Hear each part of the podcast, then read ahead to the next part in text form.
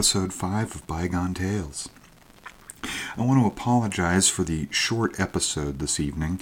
Uh, I had intended on bringing three stories uh, this evening, however, I, I had a bit of a technical issue with one of the stories, so we will only have two tonight. Uh, I also want to put a plug for our Facebook page, Bygone Tales Podcast. On this page, we periodically put up a fable by Ambrose Bierce. Um, periodically, I'll, I'll put up uh, quotes that I come across that, uh, that I find interesting. And starting yesterday, we are going to be running a serial of Lord Dunsany's Gods of Pegana. I recently finished reading this this book, and I thought it would be a, a fun book to share with everybody. However, it's uh, it's about 34, 35 chapters. Each chapter is uh, you know ranges from half a page to maybe three on at, at the longest. So it wasn't really a good choice for the podcast. I would have had to devote uh, probably three or four episodes to it. So I decided I'd just put it up on the Facebook page. So uh, we're going to try and put up a chapter every every other day, maybe every three days. So uh, feel free to uh, come on by and, and check that out. And uh, if you like what you see at the Facebook page, feel free to uh, to give us a like and follow us. All right. Well, let's uh, let's go ahead and jump into into our stories for tonight. Uh, the first story tonight is a story by Henry Kuttner. A little bit of information about the author. Uh, he was born in 1915, died in 1958. Uh, he was a prolific author, even though he only was around for a short period of time. Husband to sci fi writer C.L. Moore from 1940 until his death in 1958 and he heavily influenced many writers like Marion Zimmer Bradley and Roger Zelazny, uh, Richard Matheson, uh, who you probably know from I Am Legend, uh, actually dedicated that novel to Kuttner. Uh, Ray Bradbury uh, referred to Kuttner as one of the neglected masters and a pomegranate writer, popping with seeds and full of ideas. Over his career, he wrote under many pseudonyms, most notably Lewis Padgett, which he shared with his wife, C.L. Moore. In 2007, a film loosely based off of one of Lewis Padgett's stories, uh, Mimsy Were the Borogoves, was released under the title The Last Mimsy. All right, and let's get to the story. The Graveyard Rats by Henry Kuttner. Old Mason, the caretaker of one of Salem's oldest and most neglected cemeteries, had a feud with the rats. Generations ago, they had come up from the wharves and settled in the graveyard, a colony of abnormally large rats, and when Mason had taken charge after the inexplicable disappearance of the former caretaker, he had decided that they must go. At first, he had set traps for them and put poisoned food by their burrows, and later he tried to shoot them, but it did no good. The rats stayed, multiplying and overrunning the graveyard with their ravenous hordes. They were large, even for the Mus decumanus, which sometimes measures 15 inches in length, exclusive of the naked pink and gray tail. Mason had caught glimpses of some as large as good sized cats, and when, once or twice, the gravediggers had uncovered their burrows, the malodorous tunnels were large enough to enable a man to crawl into them on hands and knees. The ships that had come generations ago from distant ports to the rotting Salem wharves had brought strange cargoes. Mason wondered sometimes at the extraordinary size of these burrows. He recalled certain vaguely disturbing legends he had heard since coming to ancient, witch haunted Salem tales of a moribund, inhuman life that was said to exist in forgotten burrows in the earth. The old days when Cotton Mather had hunted down the evil cults that worshipped Hecate and the dark Magna Mater in frightful orgies had passed.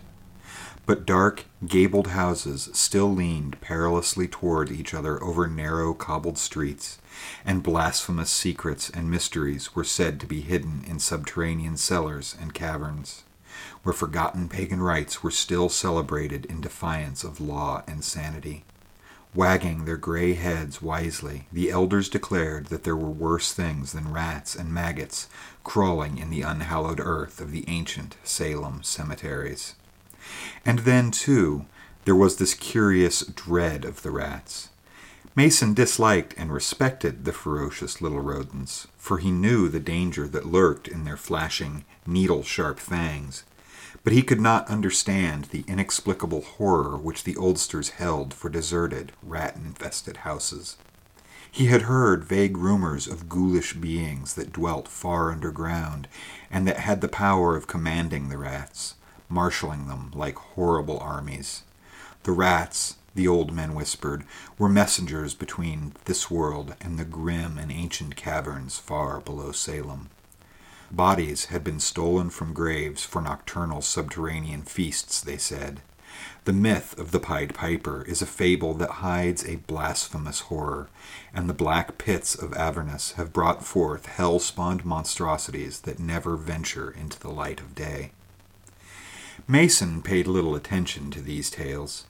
He did not fraternize with his neighbors, and in fact did all he could to hide the existence of the rats from intruders. Investigation, he realized, would undoubtedly mean the opening of many graves. And while some of the gnawed, empty coffins could be attributed to the activities of the rats, Mason might find it difficult to explain the mutilated bodies that lay in some of the coffins.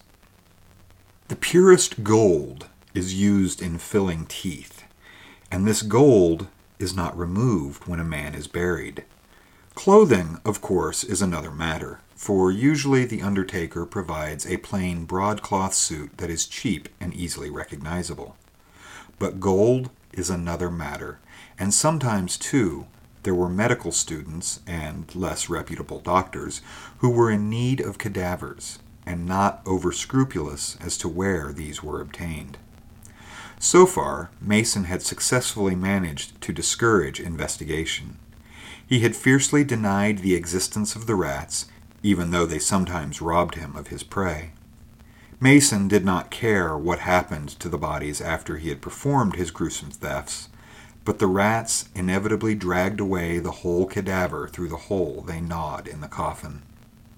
The size of these burrows occasionally worried Mason. Then, too, there was the curious circumstances of the coffins always being gnawed open at the end, never at the side or the top. It was almost as though the rats were working under the direction of some impossibly intelligent leader. Now he stood in an open grave and threw a last sprinkling of wet earth on the heap beside the pit. It was raining, a slow, cold drizzle that for weeks had been descending from soggy black clouds. The graveyard was a slough of yellow, sucking mud from which the rain washed tombstones stood up in irregular battalions. The rats had retreated to their burrows, and Mason had not seen one for days. But his gaunt, unshaved face was set in frowning lines. The coffin on which he was standing was a wooden one. The body had been buried several days earlier, but Mason had not dared to disinter it before. A relative of the dead man had been coming to the grave at intervals, even in the drenching rain. But he would hardly come at this late hour, no matter how much grief he might be suffering, Mason thought, grinning wryly. He straightened and laid the shovel aside. From the hill on which the ancient graveyard lay, he could see the lights of Salem flickering dimly through the downpour. He drew a flashlight from his pocket. He would need light now. Taking up the spade, he bent and examined the fastenings of the coffin. Abruptly, he stiffened. Beneath his feet, he sensed an unquiet stirring and scratching as though something were moving within the coffin. For a moment, a pang of superstitious fear shot through Mason, and then rage replaced it as he realized the significance of the sound. The rats had forestalled him again. In a paroxysm of anger, Mason wrenched at the fastenings of the coffin. He got the sharp edge of the shovel under the lid and pried it up until he could finish the job with his hands. Then he sent the flashlight's cold beam darting down into the coffin. Rain spattered against the white satin lining. The coffin was empty. Mason saw a flicker of movement at the head of the case and darted the light in that direction. The end of the sarcophagus had been gnawed through, and a gaping hole led into darkness. A black shoe, limp and dragging, was disappearing as Mason watched, and abruptly he realized that the rats had forestalled him by only a few minutes. He fell on his hands and knees and made a hasty clutch at the shoe, and the flashlight incontinently fell into the coffin and went out. The shoe was tugged from his grasp. He heard a sharp, excited squealing, and then he had the flashlight again and was darting its light into the burrow. It was a large one. It had to be, or the corpse could not have been dragged along it. Mason wondered at the size of the rats that could carry away a man's body, but the thought of the loaded revolver in his pocket fortified him. Probably, if the corpse had been an ordinary one, Mason would have left the rats with their spoils rather than venture into the narrow burrow. But he remembered an especially fine set of cufflinks he had observed, as well as a stick pin that was undoubtedly a genuine pearl. With scarcely a pause, he clipped the flashlight to his belt and crept into the burrow. It was a tight fit, but he managed to squeeze himself along. Ahead of him, in the flashlight's glow, he could see the shoes dragging along the wet earth of the bottom of the tunnel. He crept along the burrow as rapidly as he could, occasionally barely able to squeeze his lean body through the narrow walls. The air was overpowering with its musty stench of carrion. If he could not reach the corpse in a minute, Mason decided, he would turn back. Belated fears were beginning to crawl maggot like within his mind, but greed urged him on. He crawled forward, several times passing the mouths of adjoining tunnels. The walls of the burrow were damp and slimy, and twice lumps of dirt dropped behind him. The second time he paused and screwed his head around to look back. He could see nothing, of course, until he had unhooked the flashlight from his belt and reversed it. Several clods lay on the ground behind him, and the danger of his position suddenly became real and terrifying. With thoughts of a cave in making his pulse race, he decided to abandon the pursuit, even though he had now almost overtaken the corpse and the invisible things that pulled it. But he had overlooked one thing the burrow was too narrow to allow him to turn. Panic touched him briefly, but he remembered a side tunnel he had just passed and backed awkwardly along the tunnel until he came to it. He thrust his legs into it, backing until he found himself able to turn. Then he hurriedly began to retrace his way, although his knees were bruised and painful. Agonizing pain shot through his leg. He felt sharp teeth sink into his flesh and kicked out frantically. There was a shrill squealing and the scurry of many feet. Flashing the light behind him, Mason caught his breath in a sob of fear as he saw a dozen great rats watching him intently, their slitted eyes glittering in the light. They were great, misshapen things, as large as cats, and behind them he caught a glimpse of a dark shape that stirred and moved swiftly aside into the shadow. And he shuddered at the unbelievable size of the thing. The light had held them for a moment, but they were edging closer, their teeth dull orange in the pale light. Mason tugged at his pistol, managed to extricate it from his pocket, and aimed carefully. It was an awkward position, and he tried to press his feet into the soggy sides of the burrow so that he should not inadvertently send a bullet into one of them.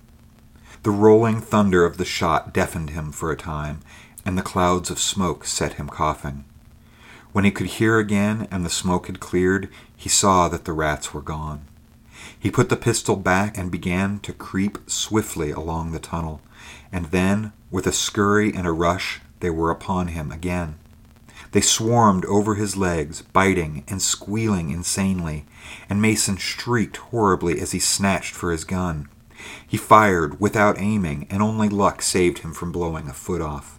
This time, the rats did not retreat so far but Mason was crawling as swiftly as he could along the burrow, ready to fire again at the first sound of another attack. There was a patter of feet, and he sent the light stabbing behind him. A great, gray rat paused and watched him. Its long, ragged whiskers twitched, and its scabrous, naked tail was moving slowly from side to side. Mason shouted, and the rat retreated. He crawled on, pausing briefly, the black gap of a side tunnel at his elbow, as he made out a shapeless huddle on the damp clay a few yards ahead. For a second, he thought it was a mass of earth that had dislodged from the roof, and then he recognized it as a human body. It was a brown and shriveled mummy, and with a dreadful, unbelieving shock, Mason realized that it was moving.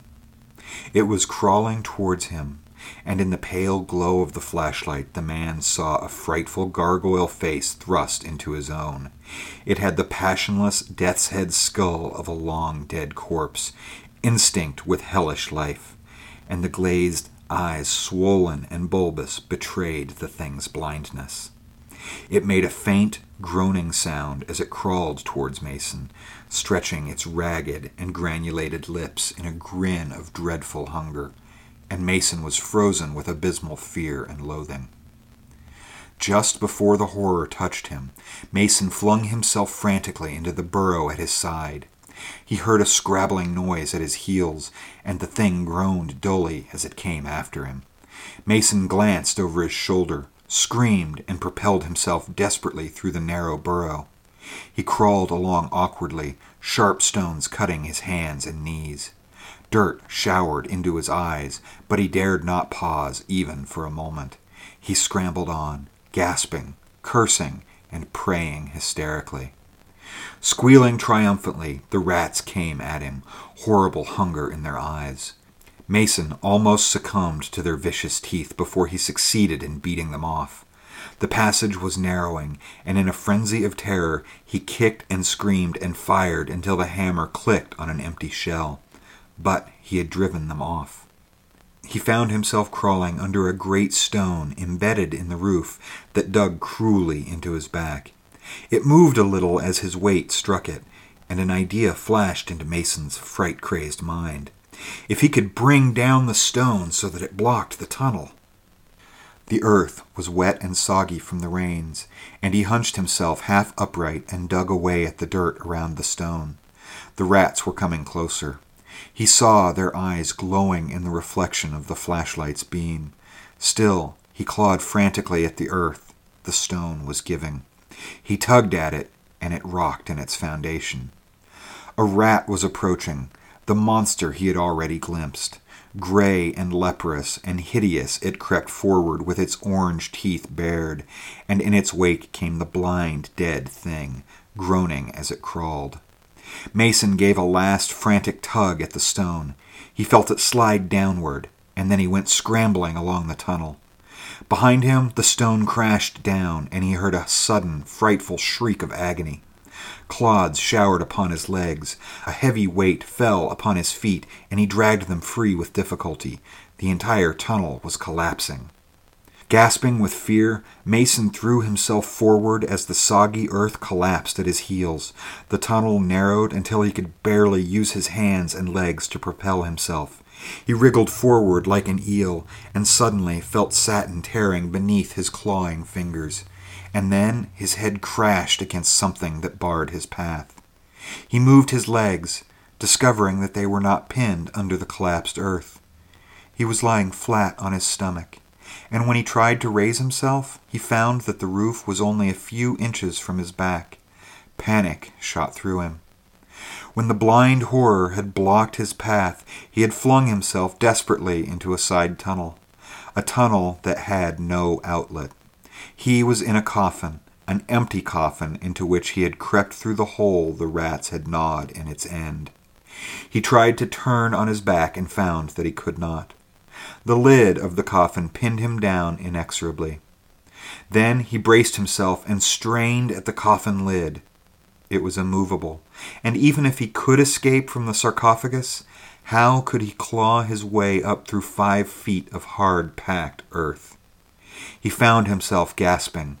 It was dreadfully fetid, unbearably hot. In a paroxysm of terror, he ripped and clawed at the satin until it was shredded. He made a futile attempt to dig with his feet at the earth from the collapsed burrow that blocked his retreat. If he were only able to reverse his position, he might be able to claw his way through to air. Air. White hot agony lanced through his breast, throbbed in his eyeballs. His head seemed to be swelling, growing larger and larger, and suddenly he heard the exultant squealing of the rats. He began to scream insanely, but could not drown them out. For a moment he thrashed about hysterically within his narrow prison, and then he was quiet, gasping for air. His eyelids closed, his blackened tongue protruded, and he sank down into the blackness of death with the mad squealing of the rats dinning in his ears.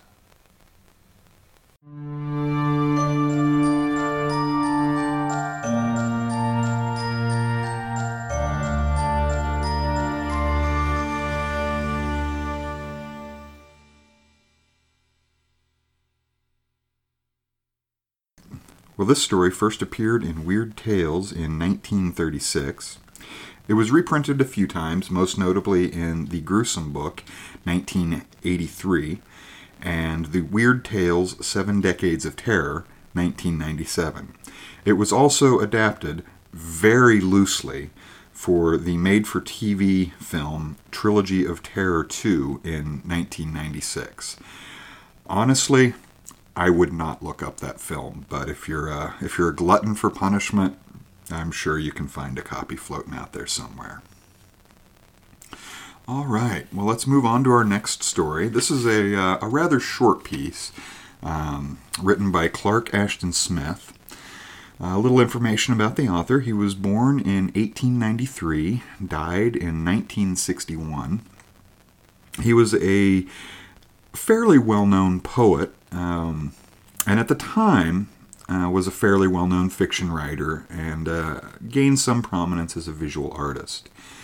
He first came to prominence as a poet. Uh, he was cited as being one of the last of the West Coast Romantics, a school of poetry that included poets like Ambrose Bierce. He was also one of the big three of weird fiction, along with Robert Howard and H.P. Lovecraft. However, following a very tragic period in the mid 1930s, um, we had the death of his mother in 1935, the suicide of his friend Robert Howard in 1936, the death by cancer of his friend H.P. Lovecraft in 1937, and finally the death of his father later in the year 1937. He virtually gave up writing fiction and turned turned to sculpture and returned to writing some poetry. Uh, he passed away rather quietly in 1961 after suffering a series of strokes. All right, well, let's move on to his story. Sadastor by Clark Ashton Smith. Listen, for this is the tale that was told to a fair Lamia by the demon Charnadis as they sat together on top of Mophi above the sources of the Nile in those years when the Sphinx was young now the Lamia was vexed, for her beauty was grown an evil legend in both Thebes and Elephantine, so that men were become fearful of her lips and cautious of her embrace, and she had no lover for almost a fortnight. She lashed her serpentine tail on the ground, and moaned softly, and wept those mythical tears which a serpent weeps. And the demon told this tale for her comforting. Long, long ago, in the red cycles of my youth, said Charnadis, I was like all young demons, and was prone to use the agility of my wings in fantastic flights, to hover and poise like a gier-eagle above Tartarus and the pits of Python, or to lift the broad blackness of my vans on the orbit of stars. I have followed the moon from evening twilight to morning twilight and I have gazed on the secrets of that Medusian face which she averts eternally from the earth. I have read through filming ice the ithyphallic runes on the columns yet extant in her deserts, and I know the hieroglyphs which solve forgotten riddles, or hint Aeonian histories on the walls of her cities taken by inelucutable snow. I have flown through the triple ring of Saturn, and have mated with lovely basilisks on isles towering league high from stupendous oceans, where each wave is like the rise and fall of Himalayas. I have dared the clouds of Jupiter and the black and freezing abysses of Neptune, which are crowned with eternal starlight, and I have sailed beyond to incommensurable suns, compared with which the sun that thou knowest is a corpse candle in a stinted vault. There, in tremendous planets, I have furled my flight on the terraced mountains, large as fallen asteroids, where with a thousand names and a thousand images, undreamt of evil is served and worshipped in unsurmisable ways. Or perched in the flesh colored lips of columnar blossoms, whose perfume was an ecstasy of incommunicable dreams, I have mocked the wiving monsters and have lured their females that sang and fawned at the base of my hiding place. Now, in my indefatigable questing among the remoter galaxies, I come one day to that forgotten and dying planet, which, in the language of its unrecorded peoples, was called Sadastor immense and drear and gray beneath a waning sun, far fissured with enormous chasms, and covered from pole to pole with the never ebbing tides of the desert sand. It hung in space without moon or satellite, an abomination and a token of doom to fairer and younger worlds. Checking the speed of my interstellar flight, I followed its equator with a poised and level wing. Above the peaks of cyclopean volcanoes and bare, terrific ridges of elder hills and deserts pale with the ghastliness of salt that were manifestly the beds of former oceans. In the very center of one of these ocean beds, beyond sight of the mountains that formed its primeval shoreline and leagues below their level, I found a vast and winding valley that plunged even deeper into the abysses of this dreadful world. It was walled with perpendicular cliffs and buttressed with pinnacles of a rusty red stone that were fretted into a million bizarrely sinister forms by the sinking of the olden seas. I flew slowly among the cliffs as they wound ever downward in tortuous spirals for mile on mile of utter and irredeemable desolation, and the light grew dimmer above me as ledge on ledge and battlement on battlement of that strange red stone upreared themselves between my wings and the heavens. Here, when I rounded a sudden turn of the precipice, in the profoundest depth where the rays of the sun fell only for a brief while at noon, and the rocks were purple with everlasting shadows, I found a pool of dark green water, the last remnant of the former ocean, ebbing still amid deep, insuperable walls, and from this pool there cried a voice in accents that were subtly sweet as mortal wine of the mandragora, and faint as the murmuring of shells, and the voice said, Pause and remain, I pray, and tell me who thou art, who comest thus to this accursed solitude wherein I die. Then, pausing on the brink of the pool, I peered into its gulf of shadow and saw the pallid glimmering of a female form that upreared itself from the waters, and the form was that of a Cyrene, with her hair the color of ocean kelp, and beryline eyes, and a dolphin shaped tail. And I said to her, I am the demon Charnadis. But who art thou who lingerest thus in this ultimate pit of abomination, in the depth of a dying world? She answered, I am a Cyrene, and my name is Lispiel of the seas wherein I saw and sported at leisure many centuries ago, and whose gallant mariners I drew to an enchanted death on the shores of my disastrous isle, there remains only this fallen pool. Alas, for the pool dwindles daily, and when it is wholly gone, I too must perish. She began to weep, and her briny tears fell down and were added to the briny waters. Fain would I have comforted her, and I said, Weep not, for I will lift thee upon my wings, and bear thee to some newer world, where the sky blue waters of abounding seas are shattered to intricate webs of wannest foam on low shores that are green and aerate with pristine spring. There, perchance, for aeons thou shalt have thine abode, and galleys with painted oars and great barges purpureal sailed shall be drawn upon thy rocks in the red light of sunsets, domed with storm, and shall mingle the crash of their figured prows with the sweet sorcery of thy mortal singing.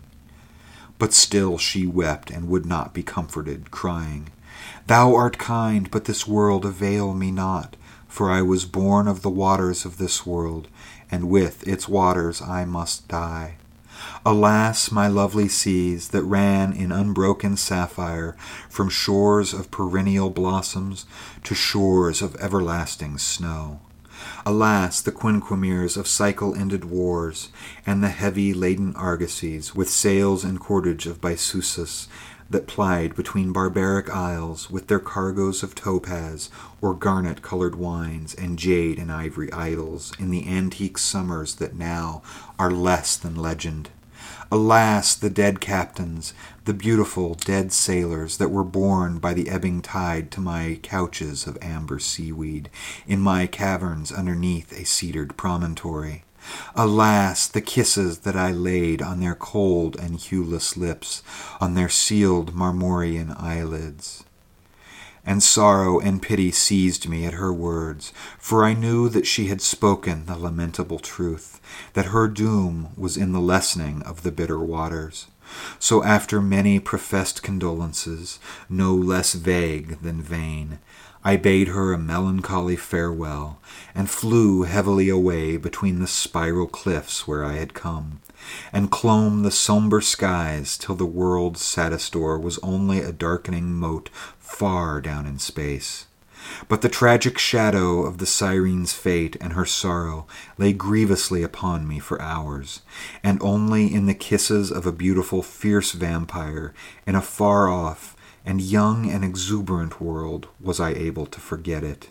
And I tell you now the tale thereof, that haply thou mayest be consoled solely by the contemplation of a plight that was infinitely more dolorous and irremediable than thine own.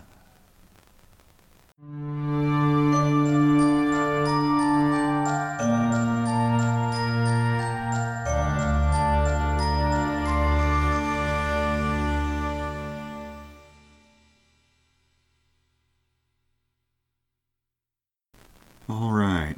That short little prose poem esque story was first published in Weird Tales in 1930.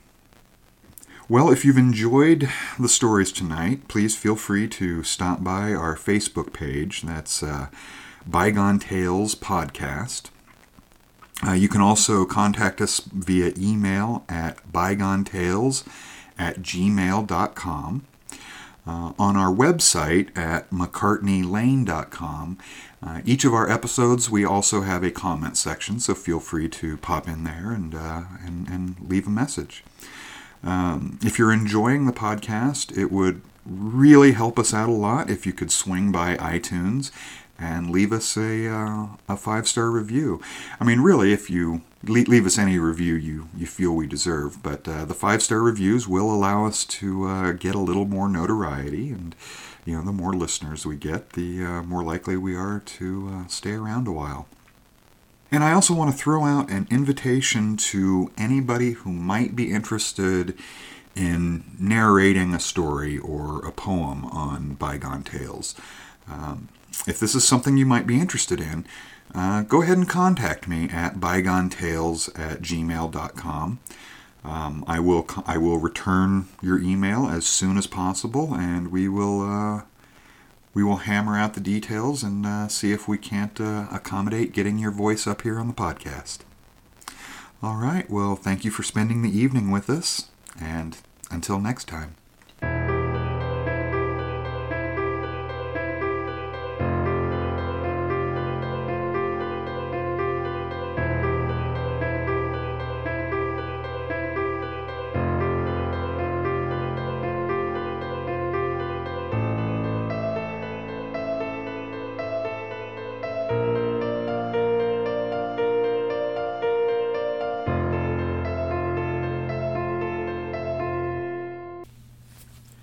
If you've enjoyed the stories read tonight, please, by all means, check out oldstyletales.com, all one word. You know, I, I think their website says it best. Quote, Old Style Tales Press is an independent literary press which publishes crafted anthologies of classic ghost stories, tales of horror and the supernatural from the golden age of horror fiction, 1818 to 1937. Editions featuring original illustrations, annotations, and opening and closing commentary on each story. And I have to tell you, the production quality of these books is absolutely fantastic, and really it's a very, very attractive price point in order to purchase these.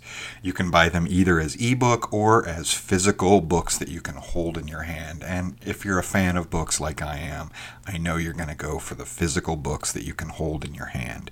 However, you can get a collection of all the ebooks that they have for a very affordable price. Please go and check them out. It's a great product that they put out. In fact, I recommend it so highly that they're not even actually promoting this show.